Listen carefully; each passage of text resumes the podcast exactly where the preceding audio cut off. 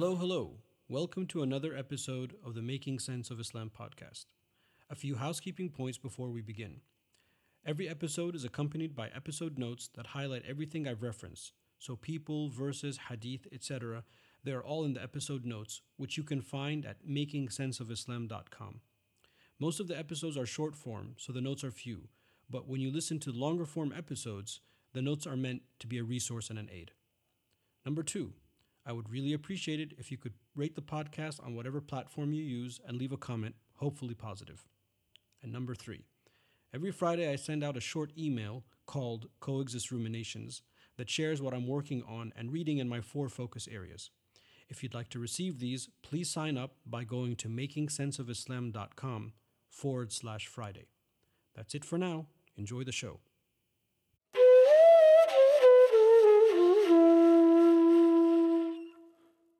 Hey guys, I just wanted to give you all a short introduction to this five part series on Islamic spirituality.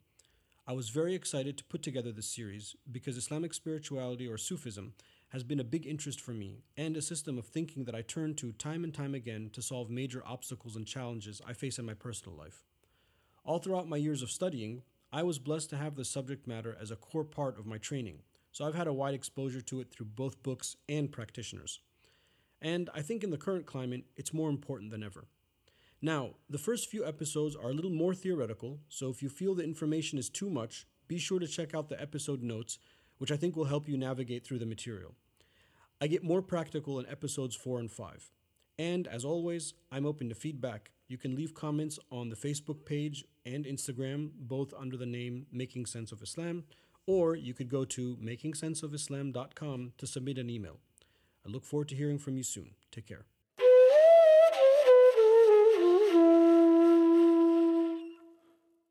So we have, Alhamdulillah, in our tradition, we have many texts of the Quran and many texts of the Hadith that we often go back to that provide for us some kind of framework of understanding or framework of, of first principles.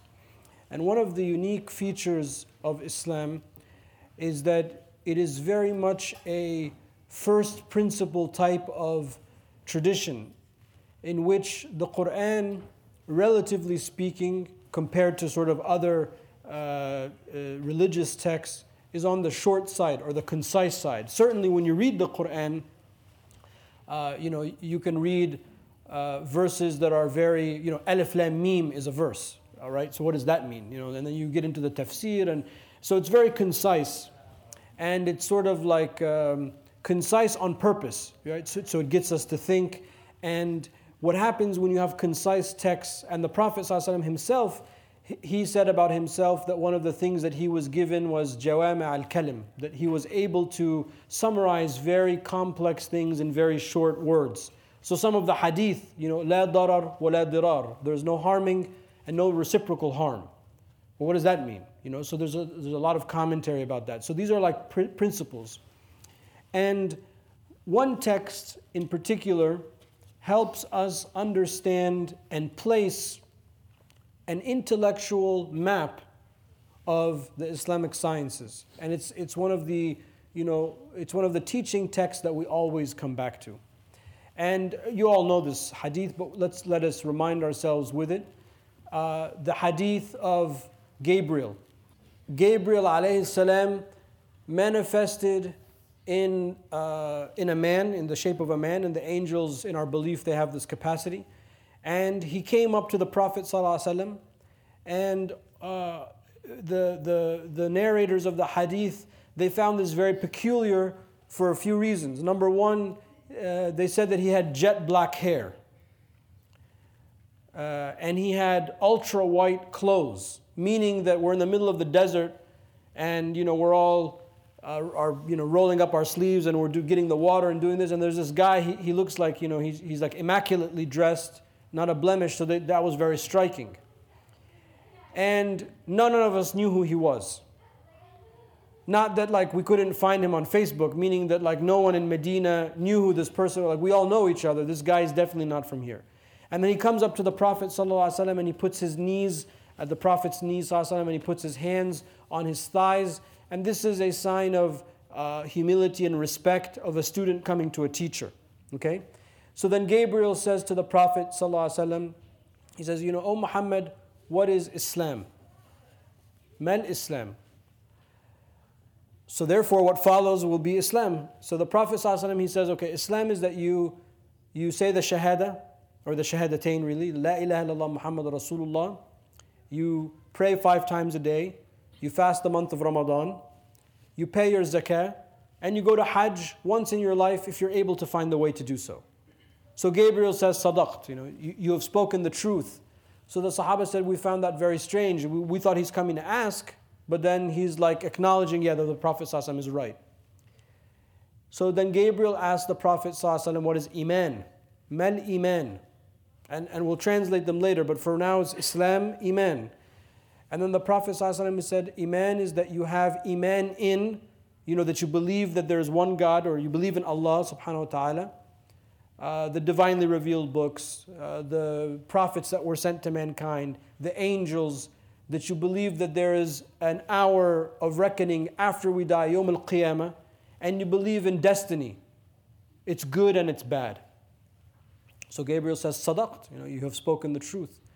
And then he says, What is ihsan? And the Prophet ﷺ says, Ihsan is that you worship Allah as if you see Him, and if you don't see Him, know that He sees you. And then Gabriel says, Tell me about the fi- when is the final hour? And then the Prophet ﷺ said, The one being asked knows no more than the one asking. So Gabriel says, Tell me about some of its signs. So the Prophet ﷺ said, You will see uh, people vying to build tall buildings. You will see uh, that the woman will give birth to her mistress, you know, the one that will sort of become stronger or, or more capacity. Um, and some of these signs of the minor and major signs of Yom al Qiyamah and then he vanishes. So the Sahaba, you know, they're, they're hanging around like that was weird. What, what was that about? So the Prophet ﷺ says, Atadru man and you know who the person coming, that came was? And they said, No, Allah and His Prophet know best. And the Prophet ﷺ said, This was Gabriel. He came to teach you your religion. This hadith even though it's lengthy, it's one of those hadith that we always come back to.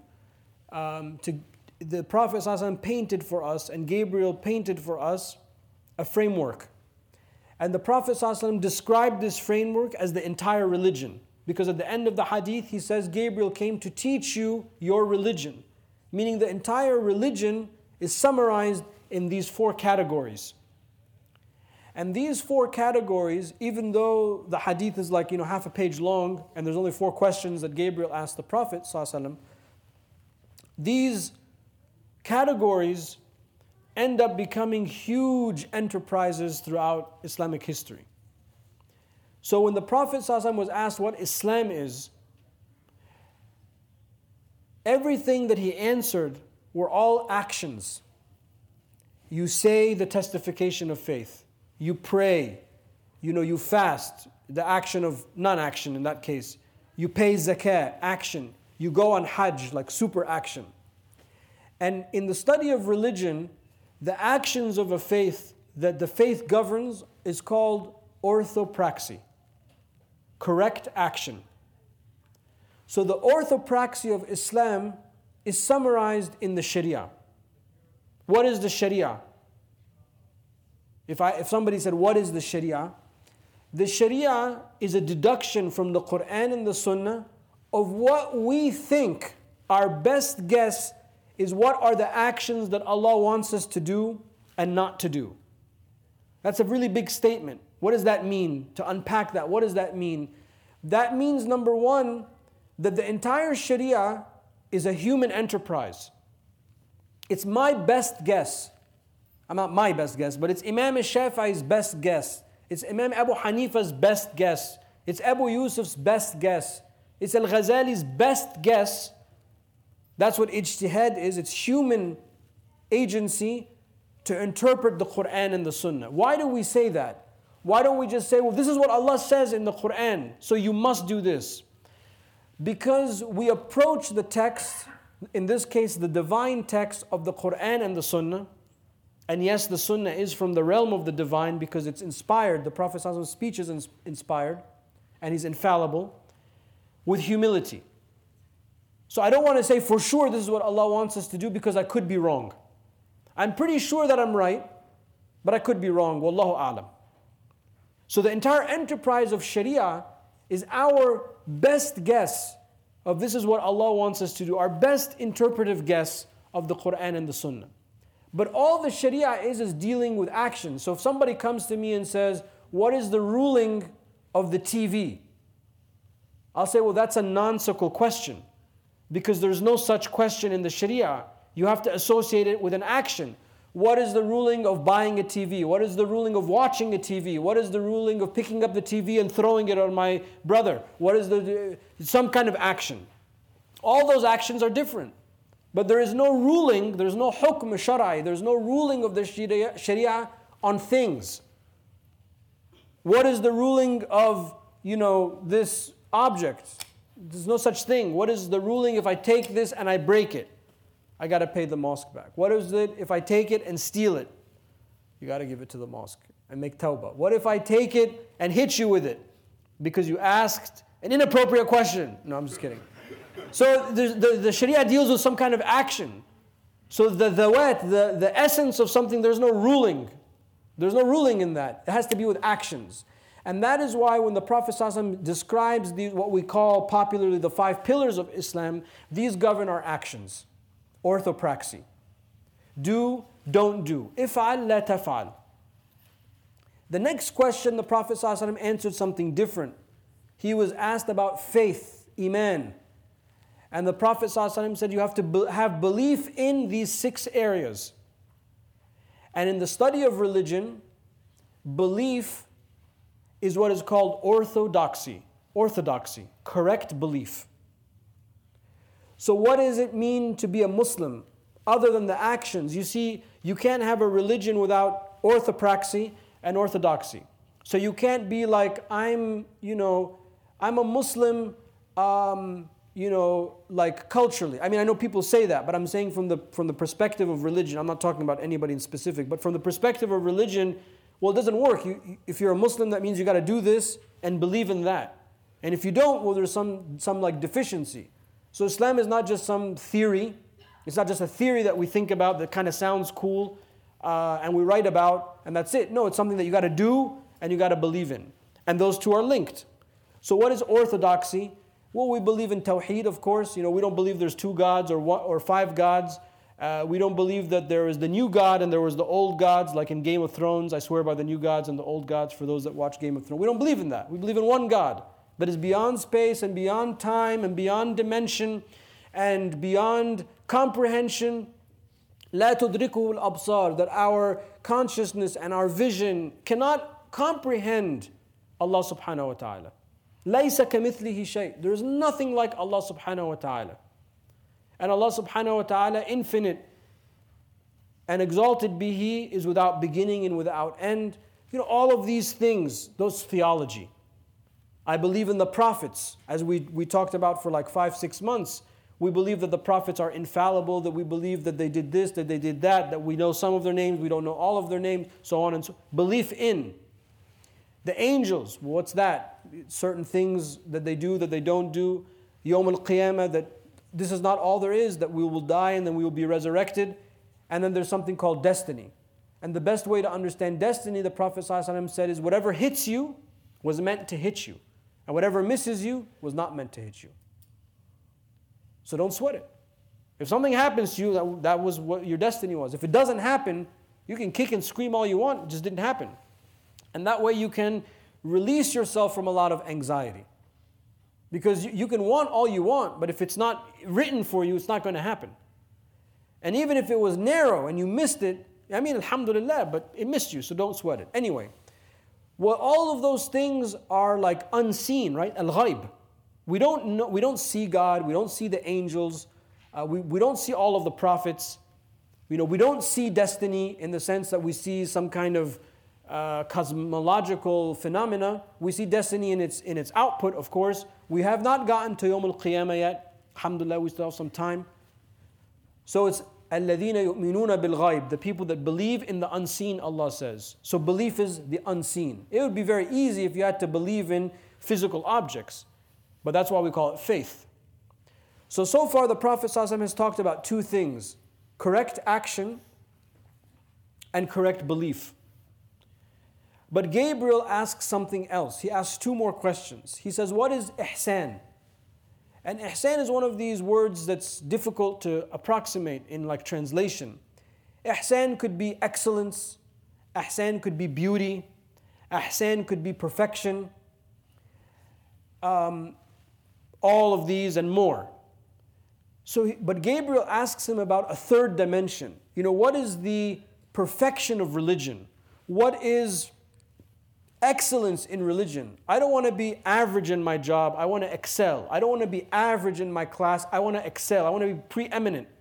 I don't want my business just to get by. I want my business to thrive. I don't want the mosque just to, you know, we have a mosque. I want the mosque to excel. That, that extra umph Gabriel asks about. And the Prophet ﷺ said, in the most beautiful of ways, he says that ihsan is that you worship Allah as if you see Him. And ta'bud Allah ka'annaka tara. As if you see Him. Knowing that you will never be able to see Allah subhanahu wa ta'ala, of course. And if you can't worship Allah in that zone, at least know that He sees you. And we're gonna, that's what all of this is about. So we're gonna come back to that. And then Gabriel asks him about the signs of the final hour. And all of that stuff in the study of religion is called eschatology. What happens at the end and beyond the end of time and this life and all of those things.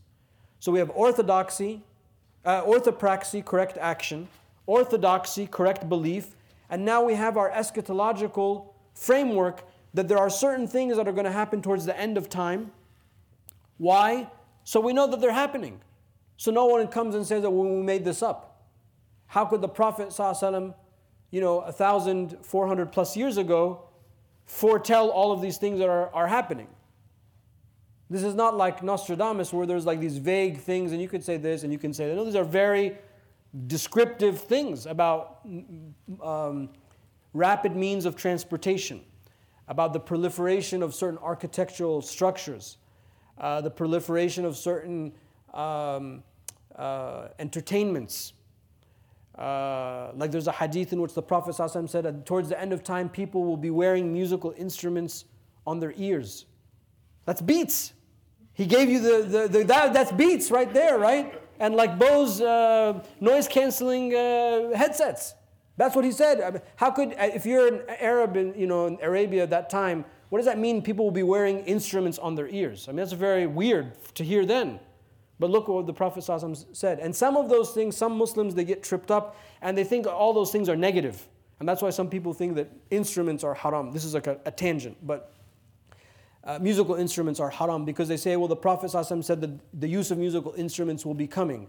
So the ulama, they look at those things two ways. Some of those things are bad, like the Dajjal coming, that's bad. You know, injustice in the earth, that's bad. But some of those things the Prophet ﷺ was just saying, if you see them, then know them that's a sign that the Qiyamah is coming. Anyway, that's we can talk about that later. So there's an eschatology. So the Prophet ﷺ, in a sense, didn't leave us hanging. He didn't say, you know, believe good stuff, do good stuff, uh, try to be excel, and then no, and leave us. No, he said that there is something that will happen after this. And to prepare for that, he taught us that certain things will happen. And then there's this ihsan stuff which we essentially call our spiritual tradition. Spirituality. In Islam, we call it tazkiyatun nafs, you know, the purification of the self. So the Prophet ﷺ laid out this framework of these four major areas. And usually the eschatology is usually studied in the science of theology. So in theology, we have three things. We have ilahiyat, things that relate to Allah nubuwat, things that relate to the Prophet and sam'iyat, things that we hear that the Prophet told us will happen at the end of time. So as the intellectual map was laid out and as it, it proliferated throughout Islamic history, the ulama organized these things in different disciplines. And they're different disciplines, different trades, different crafts, different areas of expertise. But the thing about ihsan is that ihsan governed, the Prophet he said something very, very broad and very almost vague. Worship Allah as if you see Him. How do you do that? How do you get to the point where you can worship Allah as if you see Him? What the Prophet was leaving for us as a clue is that this is largely based on our personal experience and our personal journey in life as we worship Allah subhanahu wa ta'ala. So, whereas correct action and correct belief are principle based, uh, and of course, everything is Quran and Sunnah based, that goes without saying. But as they are you know, principle based and their actions, and you can deduce, and it's almost like mathematical. Well, the spiritual journey of each individual is very different because we're all different. So, in addition to the Quran and the Sunnah, understanding the verses that relate to this, understanding the hadith to, to relate to this, we have a huge tradition of people's own experience. And we have literature and uh, genres of writing and luminaries and very saintly figures throughout Islamic history that we look to to understand how do you what does excellence look like? What are the clues to excellence? What is the path to excellence?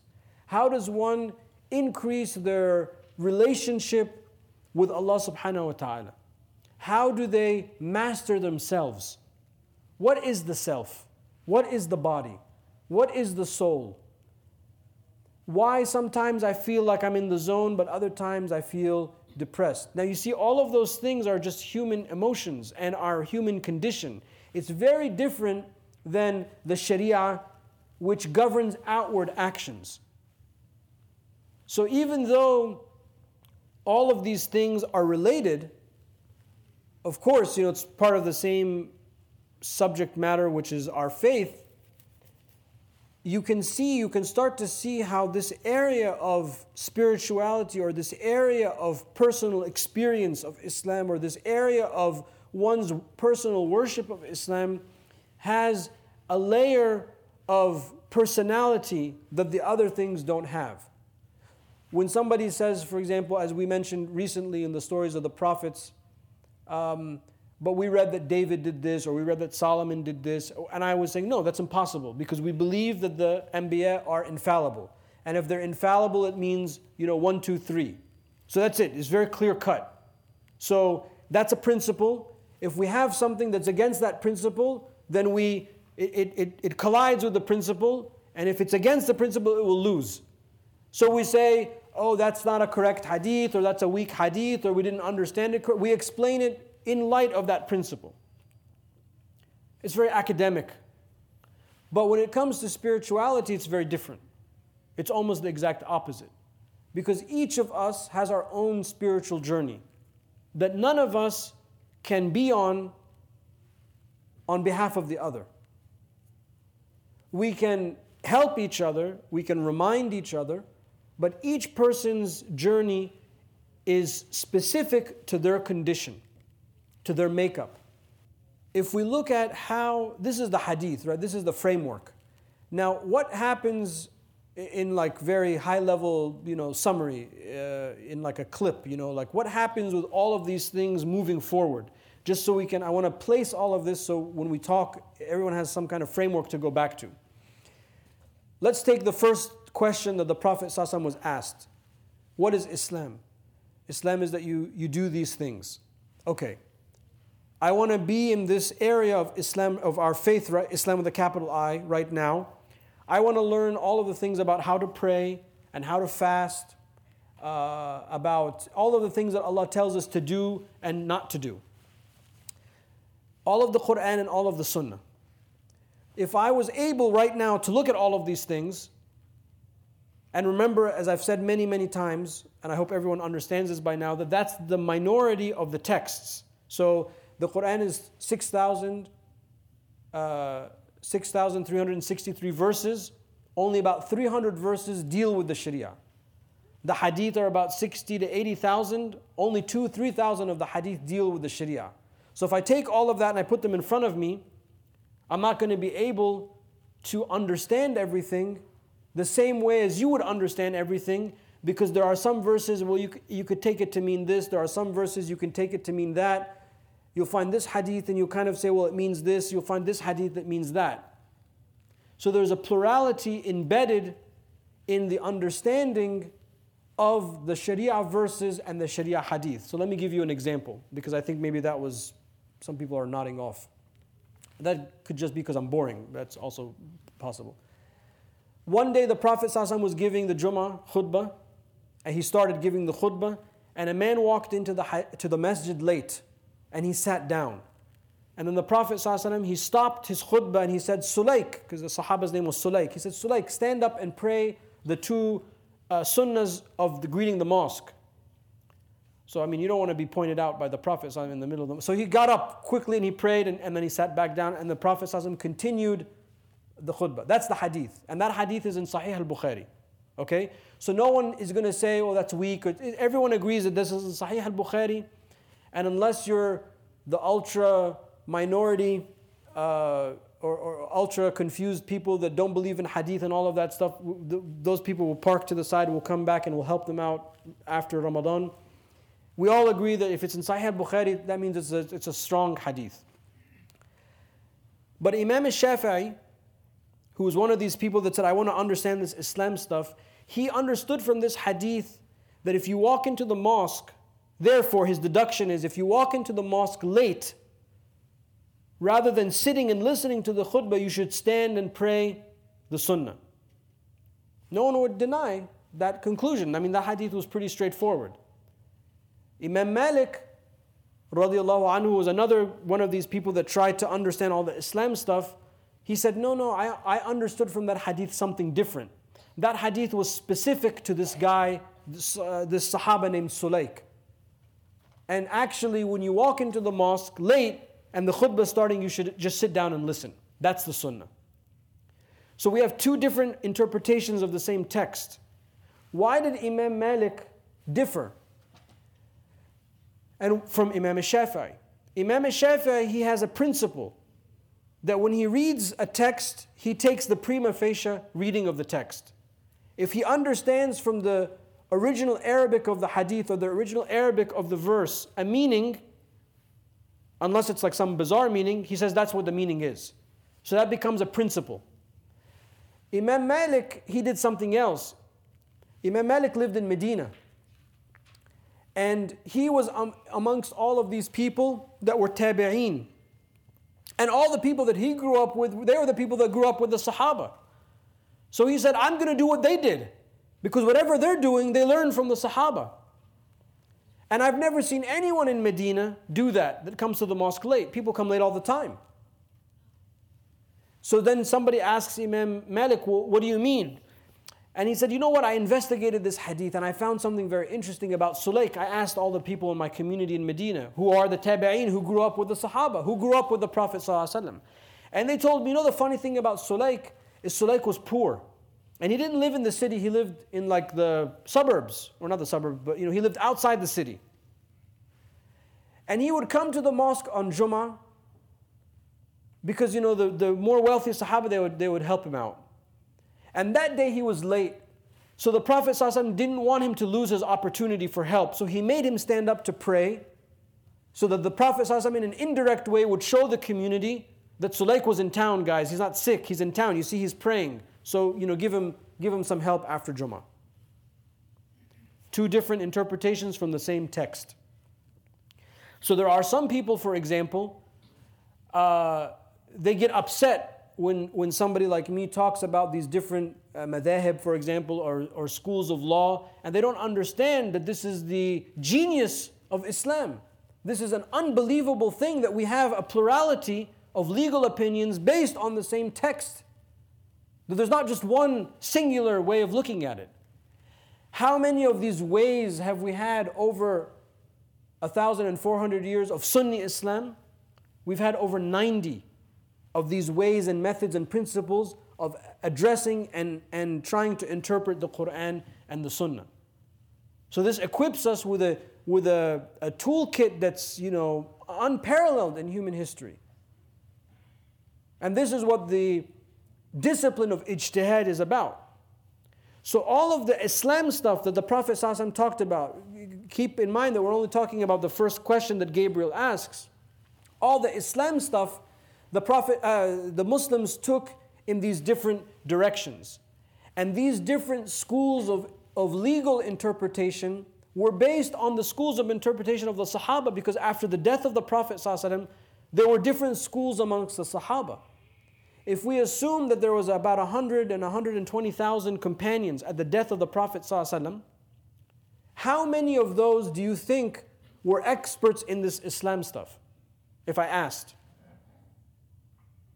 Well, how many do you think were like the experts in the Sharia? Yes, about 18. 18 out of over 100,000, you know, is a very small percentage. Means that even though the Sharia occupies this big thing in our consciousness, it's really a mi- minority of the community and, a, and an area of super uh, expertise. So the, the companions, including uh, Sayyidah Aisha, alayhi salam, the wife of the Prophet, she was a mufti. She had her own opinions. And, and, and, and the other companions that were in this field had their own opinions. And they taught the generation after them, the generation after them. And then as it moved, it splinters and it splinters. And we have this huge, beautiful, it's wallahi, it's almost like an orchestra of all of these instruments playing together that make a sound that is, if you, if you, you, you, you are blessed to be inside that, it's like an orchestra that's playing the most superb music you've ever heard. Of all of these legal nuances and interpretation of the same verse of the same hadith. Now, when it comes to belief or theology, Iman, it was a little bit less diverse. That in, in Islam, even though we've had many theological attempts at interpreting what these six articles of faith are, in the world of Sunni Islam, we, only two schools emerge.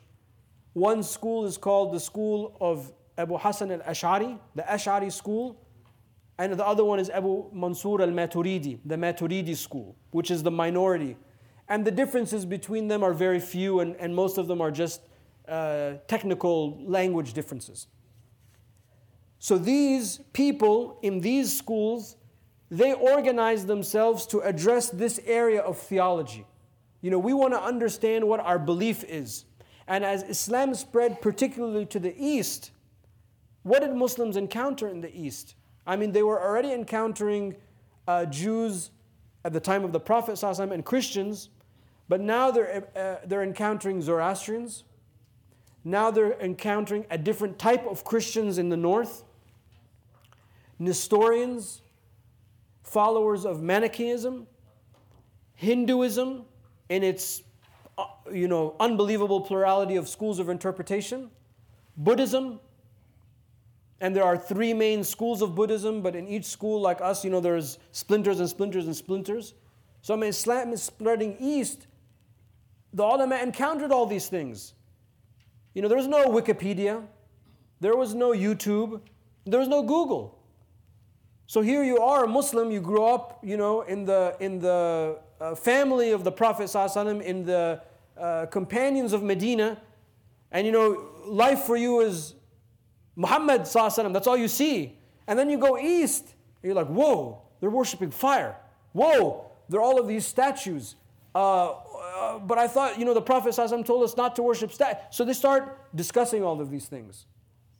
And it's no accident that the Muslims that opened these regions, they didn't destroy the, the Buddha statues in Afghanistan. Those were the, the other people of more recent times, right? And they didn't see Buddhists and Zoroastrians and the Parsis and the Hindus and all of them, they didn't see these people as kuffar. They're like, these are Ahlul Kitab. These are people of the book. We have to deal with them the way that the Prophet ﷺ taught us to deal with the Christians and the Jews. Well, what made them conclude that? Because they took a deep dive. Again, remember, imagine, I know it's, it's very frightening to think of a time in which Google and Wikipedia and these things don't exist and YouTube, but there was a time. I remember that time where these things didn't exist. You guys remember Encyclopedia Britannica? That was the only way I knew how to look up something, Encyclopedia Britannica. But so they had to talk with these people, they had to sit with these people, they had to maybe translate these things they had to read uh, Sanskrit or you know whatever the, the, the, the, the way the Vedas were translated or the, the books of Zarathustra, all of these they had to translate. Someone had to read them and translate them and understand them and start engaging in them. And because of that engagement, you know the Sharia stuff. You know the Sharia is what we do, but what do we believe in? Well, Buddhism is like non-theistic. Does that mean that the non theism of Buddhism is atheism, is a belief, not a belief in God? Well, the ulama, they're like, no, you know, they, they have all these like theological gymnastics. and they, Because the ulama, they were good people. They wanted to get along with everyone. Not like the Muslims now. They just wanted to get along with everyone. Now you come into the mosque and you say something, someone doesn't like you, they want to kick you out. But the ulama, they were, they, they, were, they were good people. They were the inheritors of the, the mercy of the Prophet. So the, theolo- the theology that expanded was largely aided by our encounter with people of other faiths. The first intellect and the second, and the philosophy, Greek philosophy, and Hindu philosophy, and all of these things, the Muslims are like, oh, that's an interesting question. You know, atoms and causality, uh, and the interaction with Buddhism, Buddhist causality, and Greek, ca- that's very interesting. What would Islam say about that? So, theology is expressed throughout time.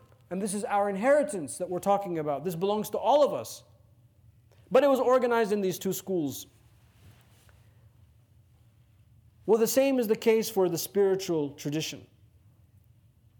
And in our spiritual tradition, the, the tradition of tazkiyah, there it's, it's helpful to think of three types of tazkiyah, or the big you know word that that you know everyone is always when I when we say it people look at me you know of tasawwuf of Sufism because this is one of the words of this science and this discipline. And I use it purpose it is a discipline. It's not it's not uh, we say in Arabic oh this person's like a darwish. It's like a negative thing. He's just sort of like you can't rely on them oh he's a darwish even my teachers used to say that oh no you're like a darwish you, you have to get with it but, but that's like a negative connotation. Maybe it's not very helpful to say, but, but tasawwuf is just like all this other stuff, it's a discipline. You know, the whirling, uh, wandering dervish, you know, he just sort of gave up on, on the dunya. So there is the tasawwuf or the tazkiyah of the salaf, the first, you know, few generations. The generations, of course, the Sahaba and the Tabi'een, but like the tazkiyah of Imam Shafi'i. You know, Imam Shafi'i, he read the Quran like 30 times over a weekend to answer one question. I mean, if that's not a saintly person, I don't know who is. I mean, we'll be lucky if we read the Quran 30 times in our lifetime. He read it over a weekend to answer a question, to deduce the proof of one principle in his legal framework. When uh, Sayyida Nafisa, uh, salam, one of the descendants of the Prophet sallam, was asked about Imam Shafi'i. Because Imam Shafi'i, he, he was a contemporary, and when he died, before he died, he said, I want Sayyidina Nafisa to pray on me, janazah. So Imam Shafi'i's uh, janazah, there were two janazahs. One is when he died, they, they took you know, the body to Sayyidina Nafisa's house, and she prayed janazah, and then you know, they had the regular janazah, and he was buried. So they asked her, What do you think about Imam Shafi'i? She said, Oh, he was a good guy. He used to know how to make wudu very well. Kana wudu. That was her commentary about him. And that's very interesting, that statement, because what do you have to do before you pray? You have to make wudu. So the key to a successful prayer is in the wudu, it's not in the prayer. If your wudu is hasty and, and full of you know mistakes and stuff like that, your prayer will follow. So there is, while wudu is like a physical thing of washing, there's also a metaphysical or spiritual or inner dimension, as Imam al Ghazali says, asrar, the secrets of the wudu, that put your, your physical, psychological, spiritual selves in alignment when you stand to pray. And because Imam Shafi'i was an expert, one of our experts of the law, what she was trying to say is that he was a saintly person because he understood that the secret to the worship, your journey to Allah subhanahu wa ta'ala, is in perfecting those things that Allah asked us to do in the first place, which is our prayer. So there's this tazkiyah of these type of people. People like Imam Abu Hanifa, people like Imam Malik, uh, Imam Ahmad ibn Hanbal. Imam Ahmad ibn Hanbal was, was imprisoned and tortured for his belief for standing up for the sunnah of the Prophet I mean, he was like, he wasn't a martyr. I mean, he didn't die in that, but he was abused because he, he was like a, you know, conscientious objector. Because the, the, the Khilafah at that time was trying to use um, the power of the state to coerce people to believe in a certain type of theological Islam, which in now we look back and that's part of the uh, her- heretical groups of Islam, the Mu'tazilites, in some of their beliefs. And Imam Ahmad ibn Hanbal, he stood up for the truth, he stood up for the sunnah of the Prophet, and he was imprisoned for that.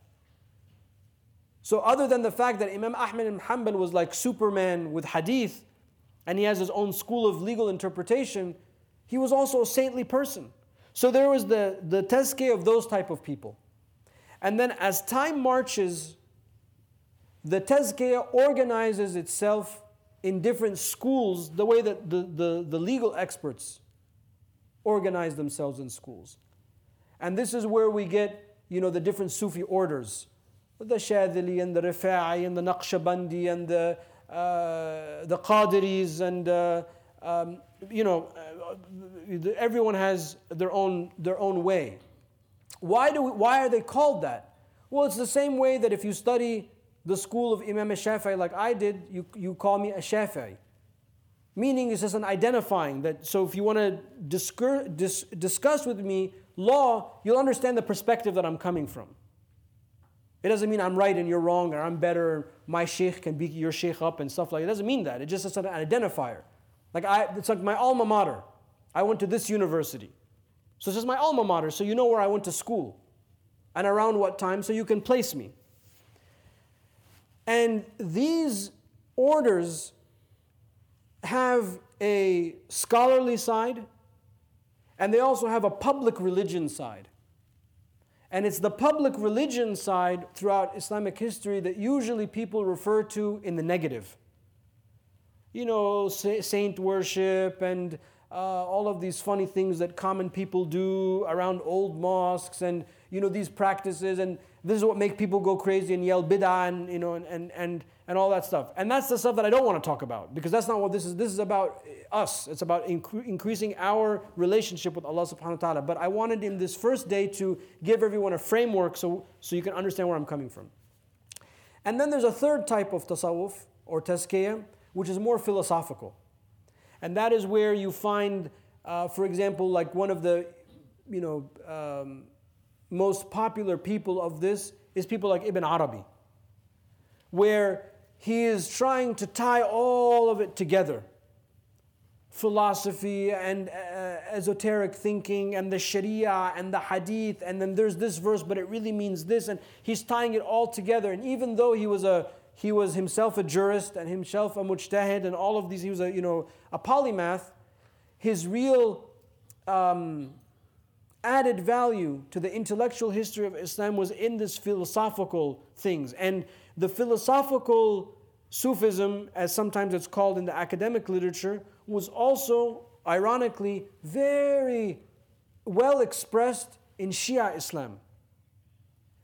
And after uh, Imam al Ghazali um, kind of dealt like this uh, almost death blow to Greek philosophy, what is called peripatetic philosophy. Peripatetic is just a, you have to say these words to, to show off, right? Because, you know, I, or else I'll forget these words. All it means is that people walked around because Aristotle and Plato, they used to walk with their students. So when, when it's translated in Arabic, they call it uh, al-masha'iyun, or you know, the, those that walked. Anyway, so Greek philosophy, there was a school of Greek philosophy in Islam. Al-Kindi, Ibn Sina, Al-Farabi, all those people, right? And Imam al-Ghazali, you know, he did like this kung fu move and like he like almost dealt, like dealt this death blow to that philosophy. He's like, these guys are actually advocating kufr in some of their beliefs. And he wrote this very famous work called Tahafut al Falasifa, the incoherence of the philosophers. And then Ibn Rushd responded to that. And he wrote Tahafut al Tahafut, the incoherence of the incoherence, but it wasn't as popular. One of the effects that Imam al Ghazali had, because some people in the West actually attack Imam al Ghazali for this, like uh, your friend uh, Neil deGrasse Tyson, your best friend Neil deGrasse Tyson. I'm just kidding. One of the, they, they, they, they don't understand what Imam al Ghazali was really doing, but they think that he was like anti intellectual, anti rational. That's not what he was doing at all. But one of the effects that Imam al Ghazali did is his resistance against that type of belief pushed philosophy into the direction of tazkiyah. And one of the, uh, they call it the school of ma'rifah, of, of gnosis or gnosis, and that's the school of um, Sufism slash philosophy in the Shia tradition, like the people like Mullah Sadra, who is one of the great thinkers of Islam. Uh, and, and many others, right? But he's like, I'm just mentioning the names because these are the most famous. And that's a third type of, of tasawwuf. So, why am I saying all of this? The reason I'm saying all of this is I got many messages over the last two weeks from, from either direct or indirect. Uh, maybe some of it's I'm, I'm scared of my own shadow. But I got the sense that people did not understand what I wanted to talk about. So I'm, I'm saying all of this to show you that I understand the intellectual map of the faith. And that there are certain things we're not going to talk about. There are many things we're not going to talk about. And there are certain things that I only want to talk about. And what I want to talk about is I want to talk about the tazkiyah of the early generation and how those people, the people that, that, that heard the message from the Prophet and acted on that message, how they internalize that to be preeminent and excel at their religion. You see, because Islam is a gift that we've been given, and we want to excel at it. It's an opportunity. We don't want to just take it for granted. We want Islam to motivate us, to make us happy, to make us fulfilled. The Sharia doesn't do that. I studied the Sharia, it's really boring. And I studied uh, theology, it's even more boring. This is the stuff that excites us. This is the stuff that actually has real meaning. Of course, the Sharia is important, don't get me wrong, because we want to know if what we're doing is right or what we're doing is wrong. Um, and, you know, for better or for worse, I studied that stuff, so now I'm stuck with it. I got to answer those questions. But that's not what you think about all the time. You know, you don't think about if I'm, you know, in the desert and I can't find water, but I only find this, you know, uh, Budweiser. Should I make wudu with it or drink? You know, no one thinks like that. I mean, that's just sort of, you know, legal uh, mumbo jumbo that we use in the lesson to help us understand certain things. But we wake up every day and sometimes we feel like crap. And sometimes we think we're on the right path and we make a commitment. And when we think that we're all inside, you know, everything is aligned, something catastrophic happens outside our life. We're like, Ya Allah, what's going on? I thought I was doing the right thing. Or you, you're like in the zone, you know, it's Ramadan, I'm gonna hold on to this feeling, you know, I'm never gonna let it go. And then, like 12, 24 hours later, it's like all gone. How do we regulate all of that? How do we does that mean we're bad? Does that mean we're good? Does that mean Islam has nothing to offer us? Those are the type of questions that I want us to explore together and we can discuss together. The point of is how do we take what we've been given and excel at it? And how do we make it push us forward, not hold us back?